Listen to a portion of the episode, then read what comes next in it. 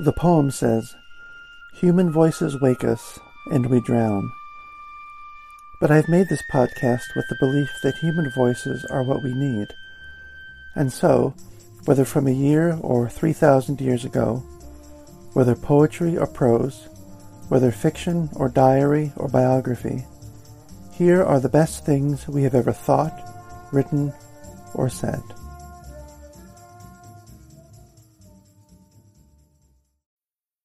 Need mealtime inspiration, it's worth shopping Kroger, where you'll find over 30,000 mouthwatering choices that excite your inner foodie. And no matter what tasty choice you make, you'll enjoy our everyday low prices, plus extra ways to save, like digital coupons worth over $600 each week. You can also save up to $1 off per gallon at the pump with fuel points. More savings and more inspiring flavors make shopping Kroger worth it every time. Kroger, fresh for everyone. Fuel restrictions apply.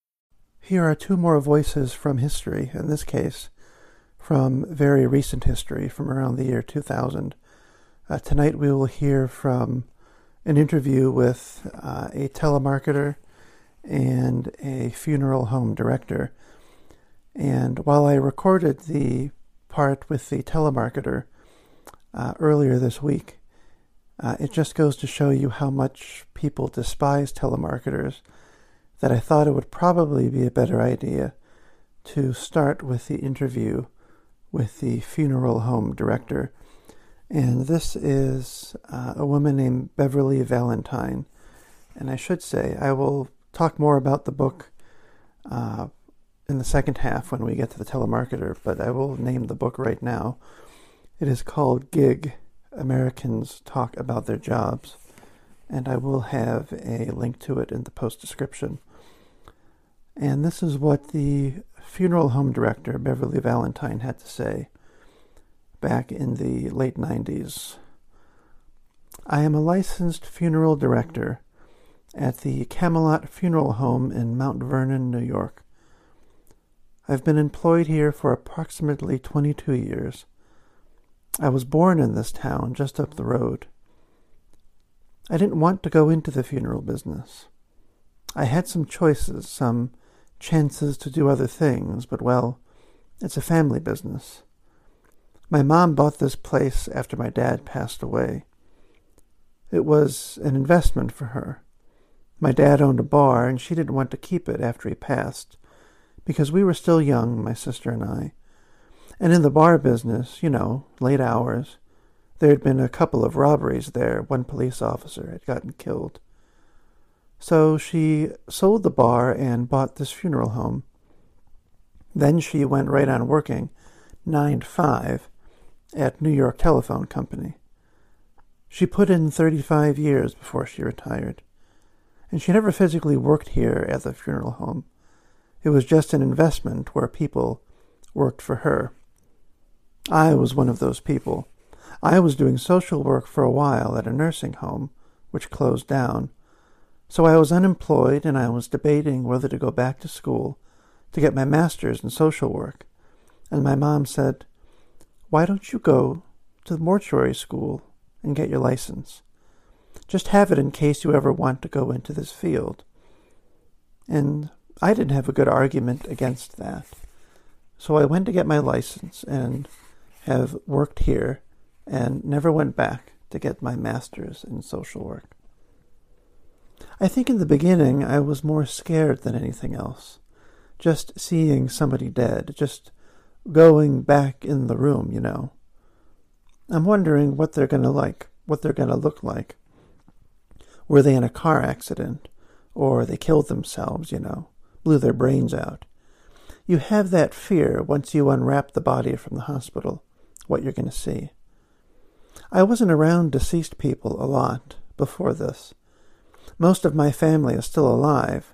We've got longevity. So I had to get over that fear, which was very hard. In some ways, I've never gotten over it. Luckily, Mount Vernon people usually die of natural causes. You know, it's a small, little, quaint town. People usually live the majority of their life here. They get older and die from cancer. That's usually the norm for us. And that's not to say I haven't seen some horrible things. I have. I've seen a kid. It sticks in my mind. Even now, when I think about it, I get upset. He was two years old. His mother and father were on crack, and they scalded him in the bathtub, right here in Mount Vernon.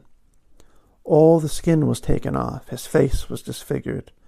It was just a senseless death. I will never forget it. It makes me sick to think of it. But, you know, that was the exception. That and a few other things. I mean, I've had my share of suicides and some bad accidents. But most of what I get is someone who, you know, died fairly peacefully. And my job then is just to try to make them look as natural as possible for their families. And that's not that hard. The first thing we do when we get the body is wash it down.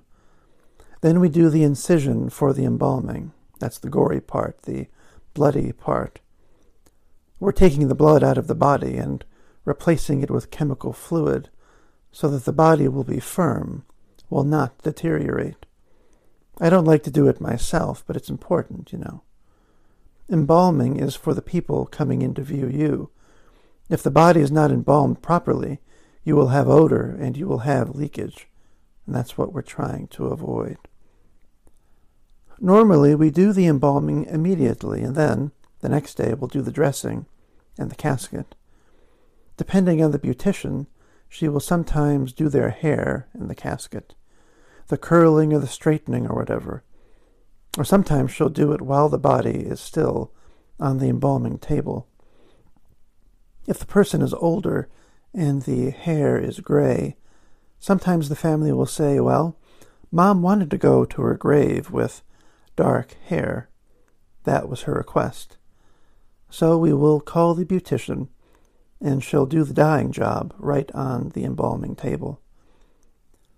Once the body's in the casket, we'll do the makeup because we have fluorescent lights and they give a glow and, you know, you want to get a good natural look going. So you have to do the makeup under the conditions that the body will be viewed in. Lots of times, people will bring in a picture of the person from when they were younger and they looked well as opposed to how you see them now when they're in their 60s or 70s and have been riddled with cancer for years and look nothing like themselves. So you have a picture, you have something to go by, and that helps a good bit. And skipping a tiny bit here, she goes on to say, People need a viewing, I usually say, because there has to be some kind of closure even though you know that person is sick and they're going to die, I hear people all the time, they say, This can't be. That's not my mother. It doesn't look anything like her. It's that denial, you know, that this person is dead, you know. I don't want to accept it. I won't accept it, they say.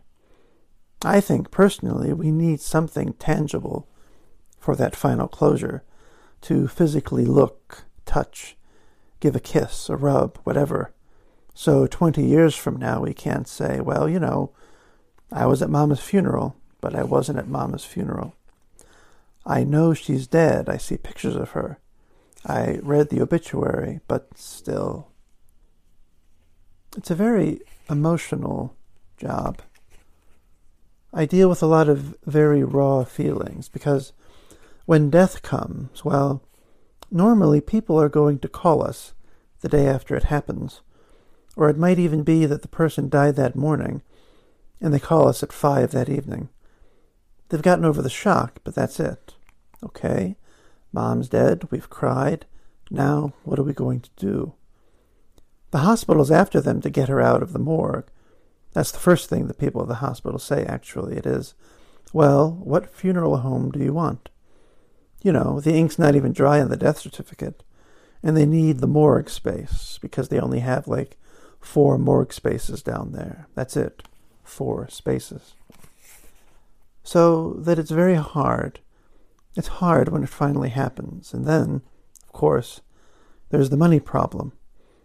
I always tell people it costs a lot to die. I don't like it, but it's true people will come in to make funeral arrangements and they'll say, Well, I buried Dad 20 years ago, and it wasn't so expensive. And, well, did it cost the same 20 years ago as now? Not a house. And, well, what did cost the same 20 years ago, is what I say. What cost the same 20 years ago as now? Not a house, not a car, not tuition.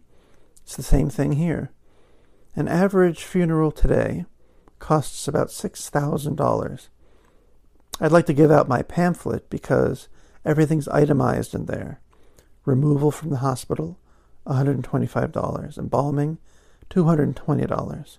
Dressing and casketing, the casket itself, flowers, the grave, that's several thousand, and so on. Just so everybody knows. They can physically see all the costs. But still, it's like the person wanting to buy a car. Oh, I want a Cadillac, but I only have Volkswagen money. You get a lot of that in burials. People say they want a nice funeral, but when you tell them what a nice funeral costs, well, they don't have that kind of money. So you have to say, How much do you have? And that's rough. Sometimes they say, I have 500. Or sometimes they say, I don't have anything. And then I tell them the cheapest way is a direct cremation, and that's $1,200. But it's right from the hospital to the crematory.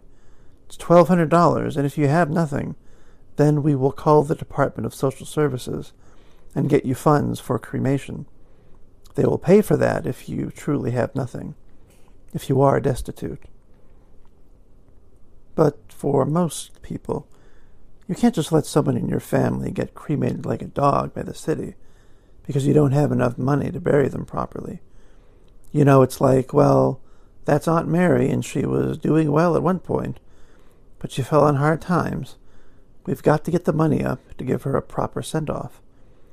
And so they'll scrape up the money among themselves, or maybe they have an insurance policy. Sometimes it takes them a while to get the money, and normally I charge $25 a day to store a body. But if a family comes up and I see they're struggling, I'll forget the storage fee. But I won't give people a free funeral. Not that people don't try. People will try anything, you know. I'll say to them, I'll hold the body. I'll wait for the money.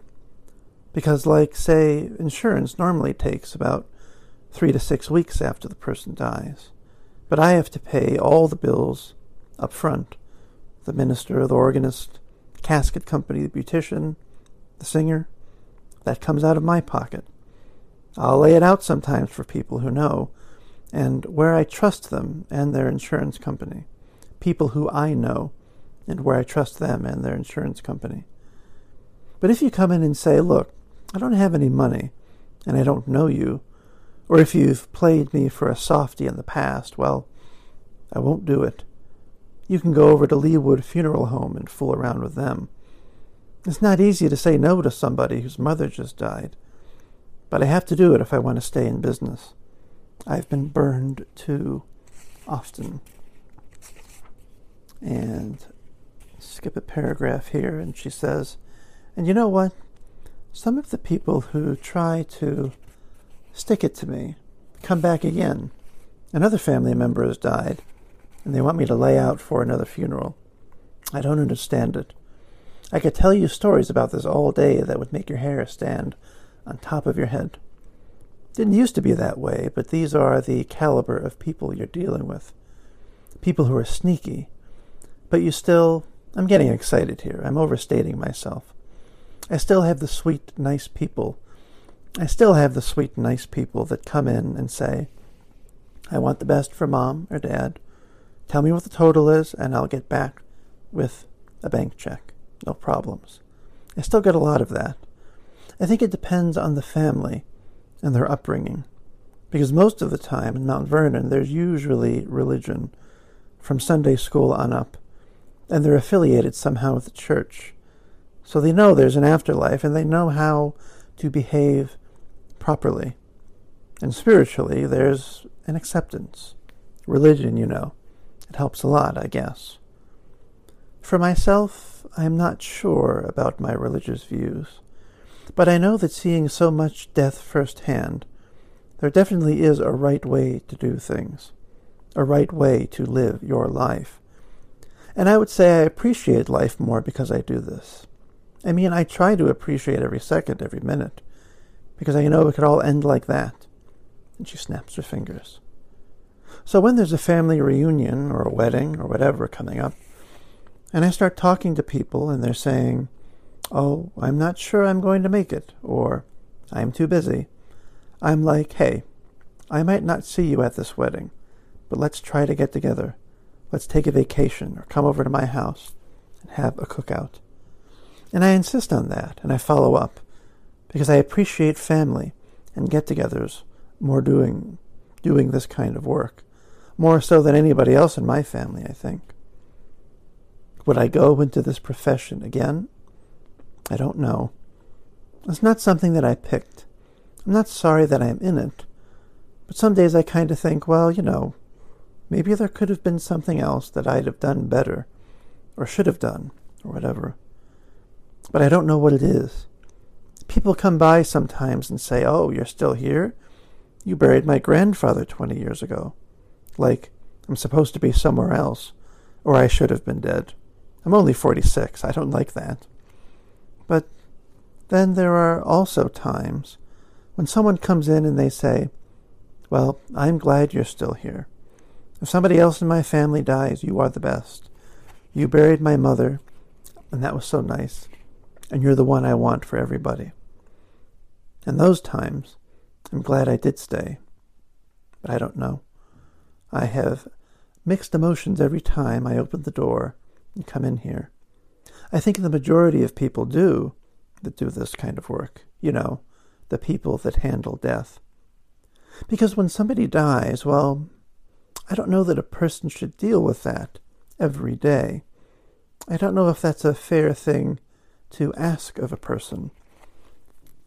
And I'll just break in here, probably the only time in this entire interview, which is incredible to me. Um, you almost see, as I've said before, just listening to someone talk about their life. Um, for all of my talk about uh, figuring out plot and narrative and things like that, um, there is a, a, a radiance to a good interview, to a good passage of someone simply talking about themselves. But when she says, I don't know that a person should deal with that every day, I don't know if that's a fair thing to ask of a person. I would just say that about almost any job, not just people who who are around death. I think the becoming desensitized or becoming inured or used to or whatever it is uh, to any of the strange uh, social situations that come about because of the day to day jobs.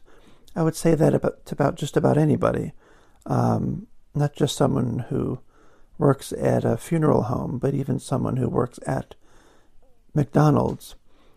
I was struck to see that McDonald's now has to have a sign outside of its drive through saying, not, not even saying we don't have enough employees right now, uh, please be nice, or we might be out of things, so please be nice. It doesn't even have an excuse.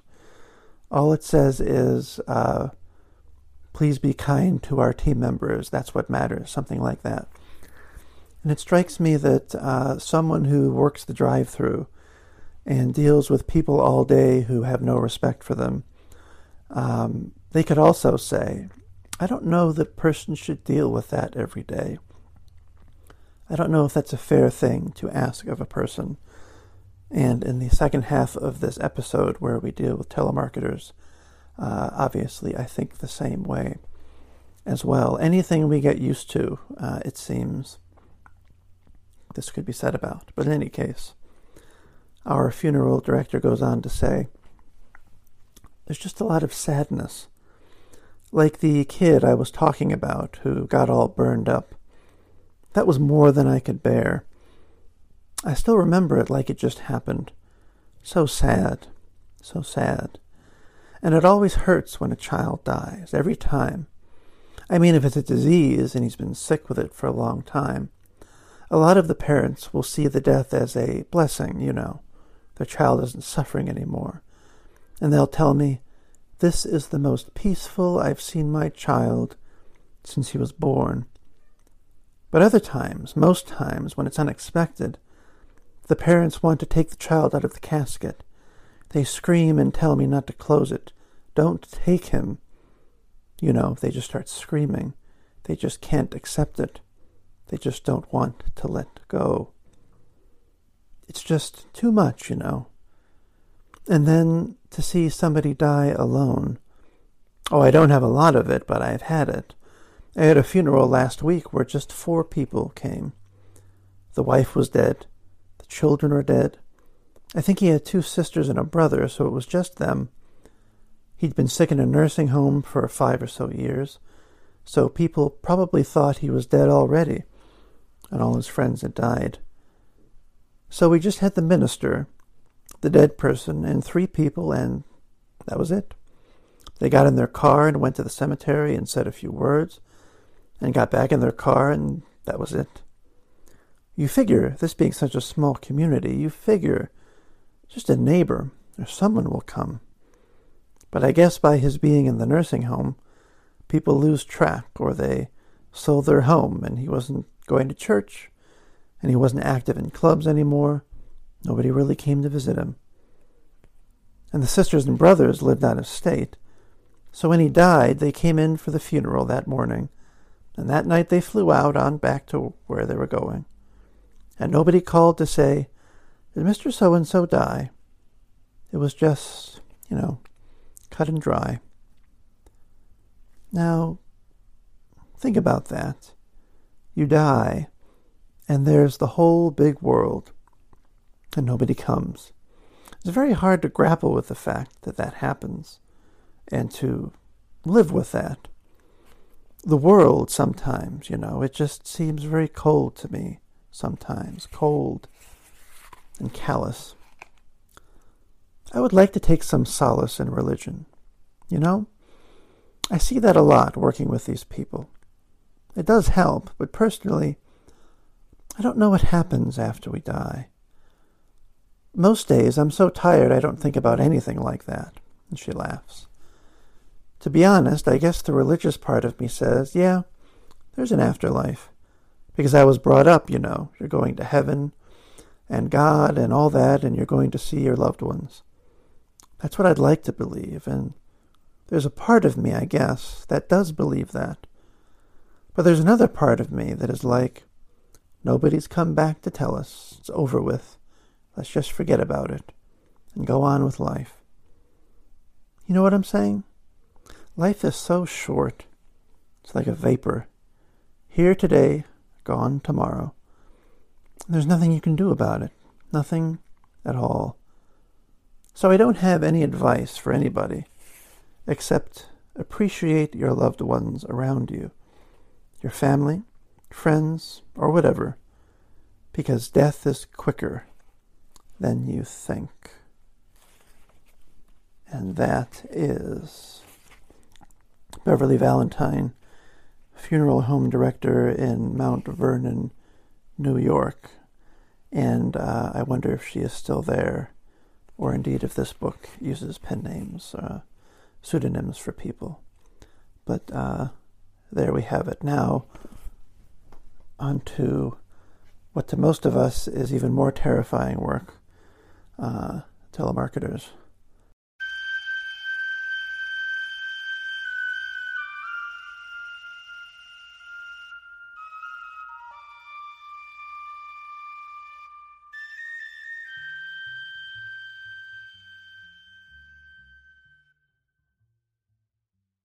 Was wondering a while back if there was a successor to what Studs Terkel was doing, going around and getting the oral histories of work or of basically of life as it is now.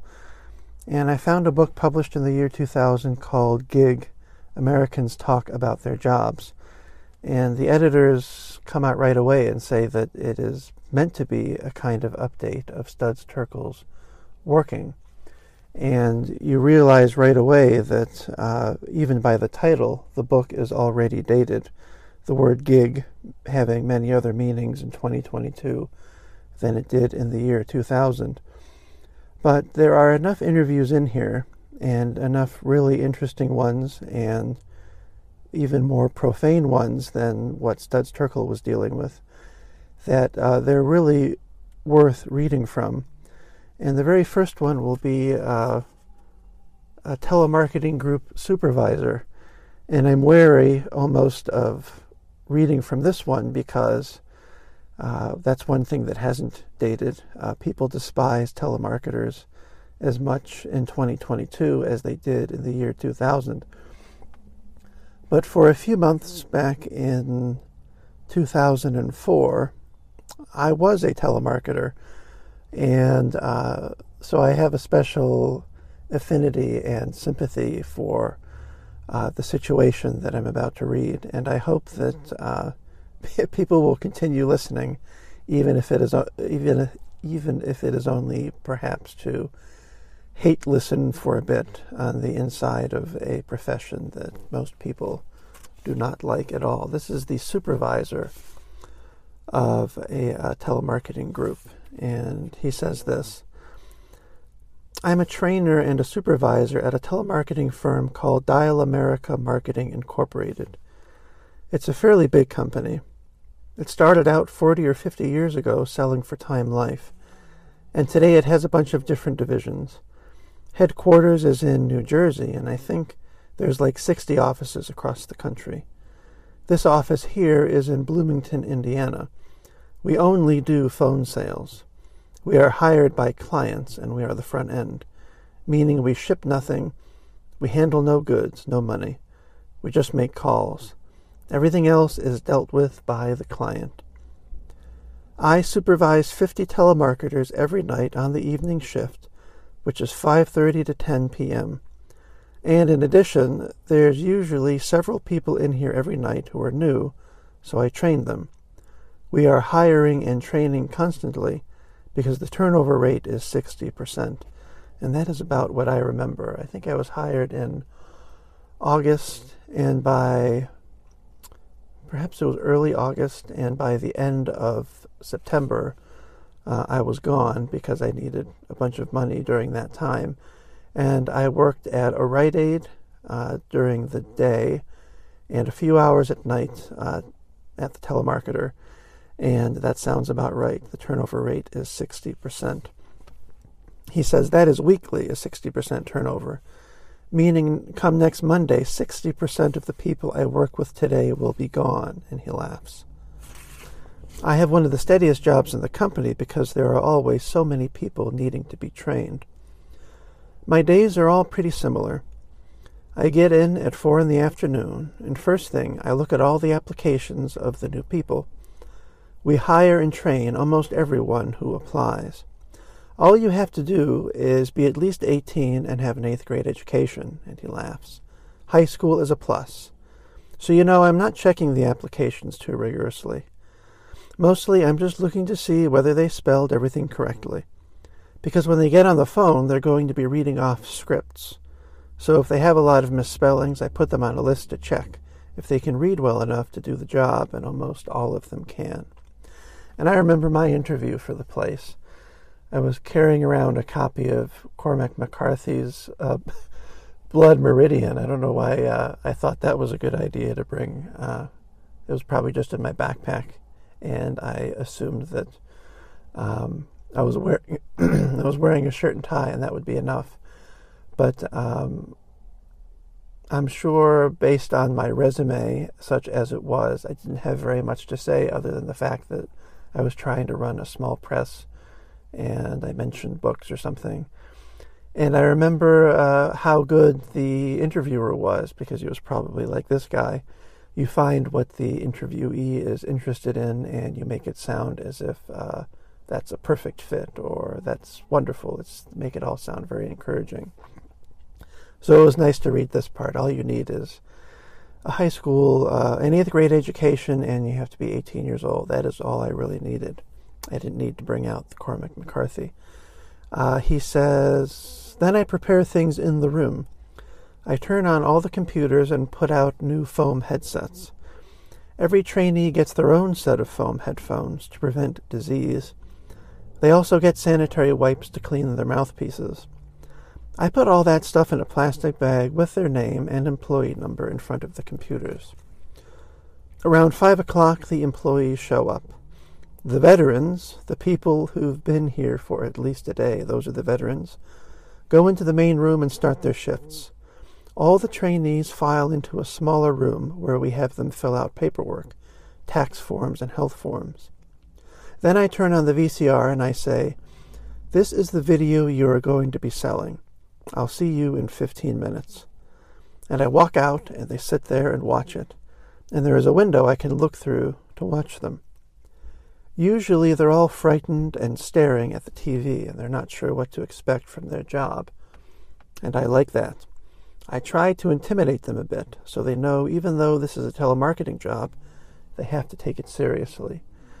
And here I sort of groaned because I thought that this was going to be, this guy was going to end up being like the other uh, salespeople that I've come across in this book, where they take it seriously and they mean that seriousness, and this whole job is part of their identity. But uh, you will be surprised the surprise is the reason that I'm reading this here now. Um, after the video, I go back in and train them. I always start off with a speech about how telemarketing is the worst job you can have in the world, because 85% of the people you're trying to sell to will say no. Even if they like what you're selling, even if you're a nice person, they will say no simply because you are a telemarketer. I tell them they're going to get yelled at people are going to say things like, Do you know that you're going to hell? And I had one woman tell me once. Um, I should say that I was doing political calls. I won't say for which party, like it, it doesn't matter. Uh, I believe it was the DCC, Democratic Congressional Campaign, DCCC. Um, but uh, I needed a job, and I'm sure I would have done calls for just about anybody at the time. Um, and I remember coming in one day on a Sunday and some old woman ripping my head off because I was calling on the Sabbath. And uh, that was sort of what happened. About the most eventful thing that I can remember happening at my telemarketing job, we were on the top floor in uh, a building on Carson Street in Pittsburgh, one of the one of those new buildings with wraparound windows. And in September of 2004, there was a great spate of uh, uh, torrential rainstorms and thunderstorms. And there was a point, since you could see the river and the bridges uh, out the windows, uh, there was the question at one point whether or not we all needed to close and go home. And at the same time, there was the question of uh, could we get home? Um, and the rest of the time, I just remember reading a lot there in between calls. I mentioned in the very last uh, episode here the night that I bought Invisible Man by Ralph Ellison, and that was one of the books I read over again uh, while I was living in Pittsburgh in 2004. And the other was the uh, the other book was the letters of Hart Crane, and that happens to, to have been the book where I first came across the experimental magazine from the early 1920s called S4N, and that ended up becoming the name of the small press that I still run called S4N Books. But at the time, um, it's strange. I remember exactly where I was in that huge windowed room on my break reading the letters of Hart Crane. And I remember coming across those three letters, uh, the, the letters and the numbers S4N, and I knew immediately that is the name of a press. Strange how you know those things and how um, they're just right in the moment. Um, so, yes, I tell them they're all going to get yelled at. People are going to say things like, Do you know you're going to hell? They're going to get the Jesus diatribe. They're going to get sworn at and cussed out in every way imaginable. I tell the trainees this until I see the fear in their eyes And then I bring them down and I say, But because this job is so bad and so tough, we are going to pay you a lot of money to do it. And that is the hook. Because if you can deal with it, you can make a ton of money, I swear.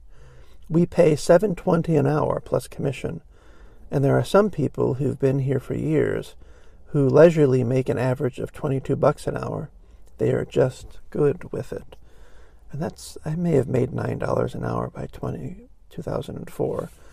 And I could see how easily people could just rake in the money if they were good at it, but I never was. And I knew that I wouldn't be there beyond the end of September, so that's what happened with me. Um, then he goes over the script a bit, and then he says this uh, Beyond the script, which is the centerpiece of the call, I also try to teach some basic sales stuff to my trainees. Like the age group you want to hit is 50 to 65 years old. So you know if you've got a gruff 30 year old guy on the line, you might not want to push too hard or feel too bad when he says no. But if, but if it's an older voice, you know you've got a better chance. Or when you hear kids in the background crying, it's good you offer them the video that deals with kids. And I think I was told the same thing.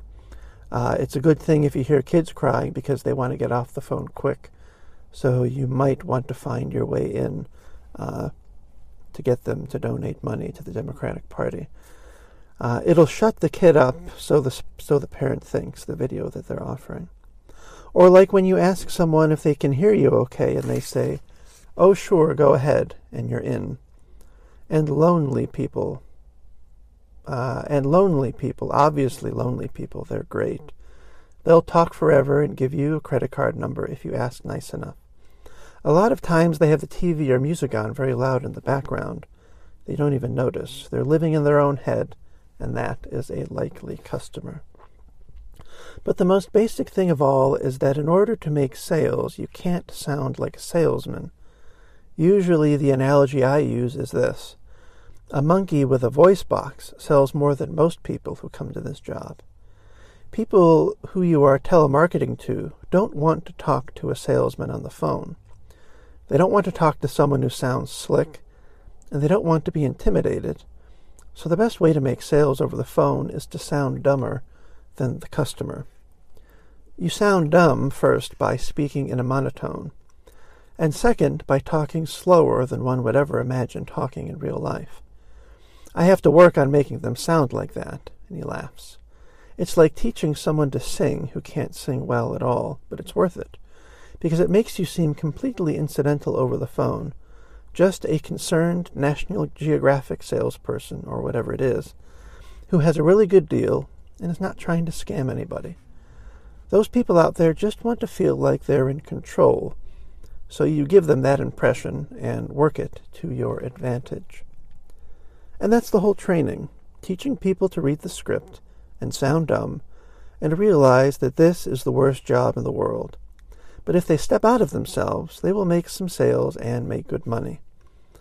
Then, the rest of my shift, I'm supervising the room full of 50 telemarketers, including my new trainees.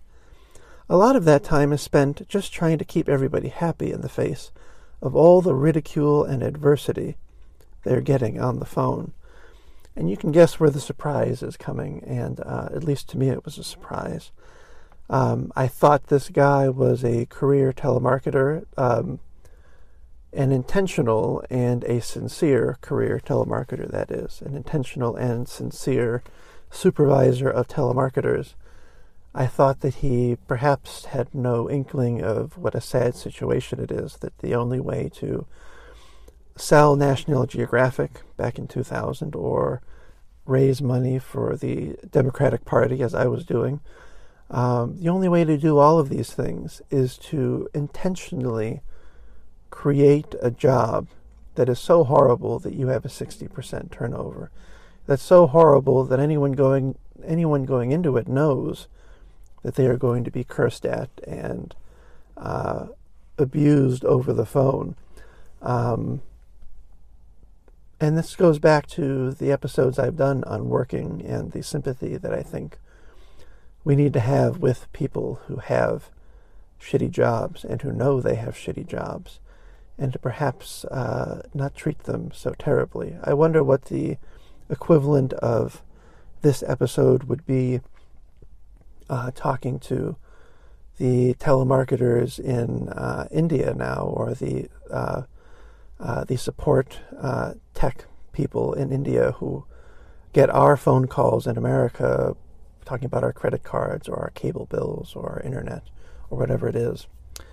Um, or who do the sales calls like this. Because now uh, this is what the uh, telemarketing supervisor says.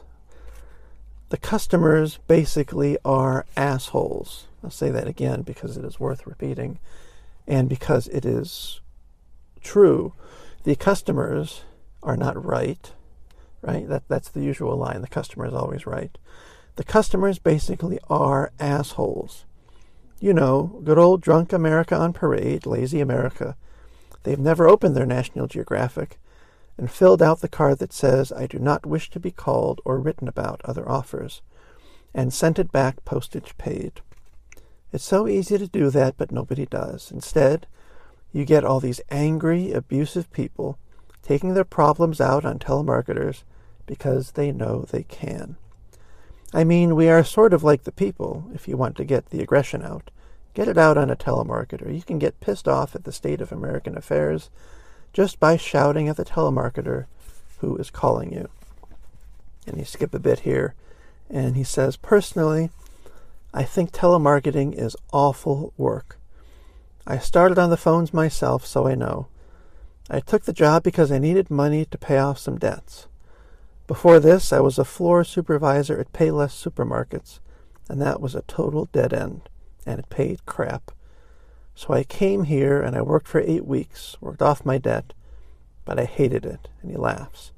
I was missing Payless. I was going to quit because I couldn't take the bullshit anymore.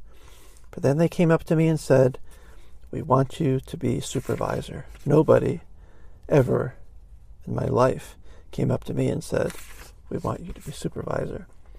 Uh, he says, being a supervisor, you don't have to make phone calls. You just get a salary. You don't have to sell anything. You're just, he laughs, you're just a counselor for about 50 people.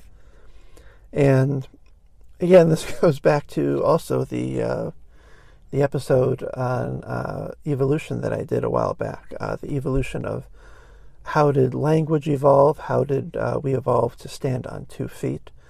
Um, and again, the idea, uh, not that I have any grand uh, fixes for this, but every now and then it is incredible to realize uh, how many millions of years uh, the act of standing on two feet, how long that took to, to evolve, how long it took for language and the modes of communication that we have to evolve, the use of language, uh, the use of scripted language in this case, all, all, of these things. And it is amazing that human beings, uh, I won't say waste because sometimes people need jobs, and this is a job. I needed a job. People out there still need these jobs. Um, it is just incredible that uh, some of those uses over millions of years have gone into this man being a counselor for about 50 telemarketers who hate their jobs because everyone, nearly everyone they talk to, also hates them. Uh, what we should do is hate the necessity that requires it, but that's another thing. Um, so you're just a counselor for about 50 people. So I thought I'd try it, and I like it. I've been doing it three years, and I keep getting raises, and I plan to stay a while longer. It's a weird job, I guess, but I like it. I even kind of like these people I'm training. I mean, we do have freaks come in. People will get a bad call and, and they will start crying or hide in the corner or something. They'll put their faces down. Or they'll go out in the parking lot and smoke pot in their Jeep because they're feeling bad or whatever. I don't like that, but whatever, you know. Some of them are not jobs, but they're good souls. They're just trying to make some money. And the way I train them, they're very polite, very reasonable. I mean, I don't hang out with them after work or anything, but I have no problem with them at all. My problems are all with the customers. My problems are all with the customers, the people out there. It's like, haven't any of them had to work for a living? I hate seeing everybody here who really needs the money go through hell to make it. And I'll repeat that too. Actually, these last three sentences I will repeat. My problems are all with the customers, the people out there.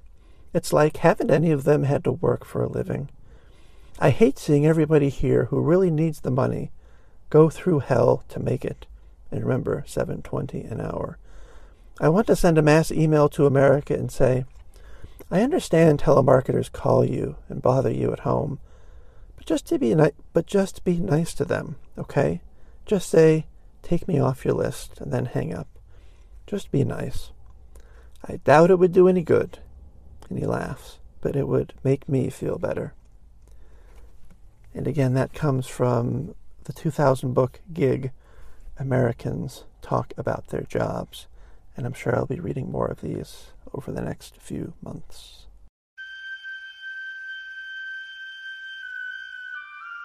Any comments or suggestions for readings I should make in future episodes can be emailed to Human Voices Wake Us, the number one, at gmail.com.